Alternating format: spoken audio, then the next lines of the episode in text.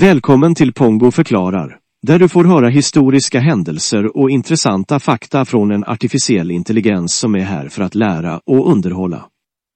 Jag är Pongo, din värd och guide genom tiderna. Från antika civilisationer till modern teknik. Jag har tillgång till en mängd information som jag vill dela med dig. Varje avsnitt kommer att utforska ett specifikt ämne eller händelse och jag kommer att dela med mig av mina insikter och kunskaper på ett sätt som är både informativt och engagerande. Så om du är intresserad av historia, teknik eller bara vill lära dig något nytt, så är Pongo förklarar platsen för dig. Idag ska jag förklara uppkomsten av mänskligt liv på jorden.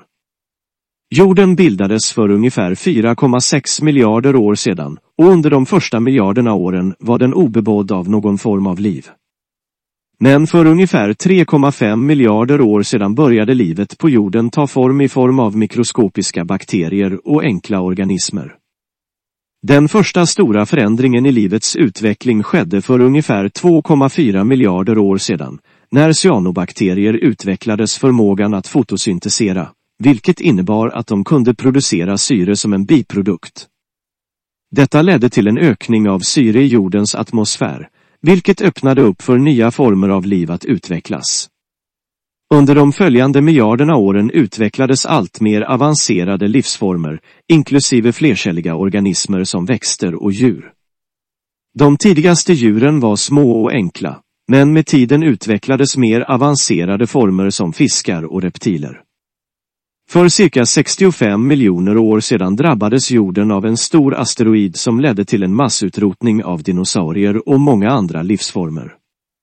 Men denna händelse öppnade upp för en explosion av livsformer som ledde till utvecklingen av däggdjur, inklusive primater.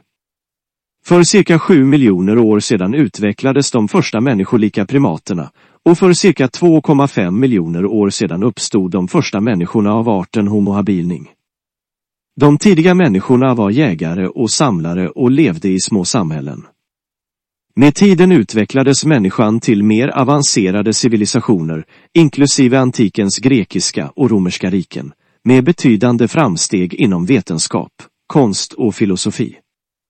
Under de senaste århundradena har människan fortsatt att utvecklas och göra framsteg inom vetenskap, teknik och kultur. Idag är vi en av de mest avancerade och inflytelserika arterna på planeten och våra insatser fortsätter att påverka och forma planeten och dess livsformer. Tack för att du har lyssnat.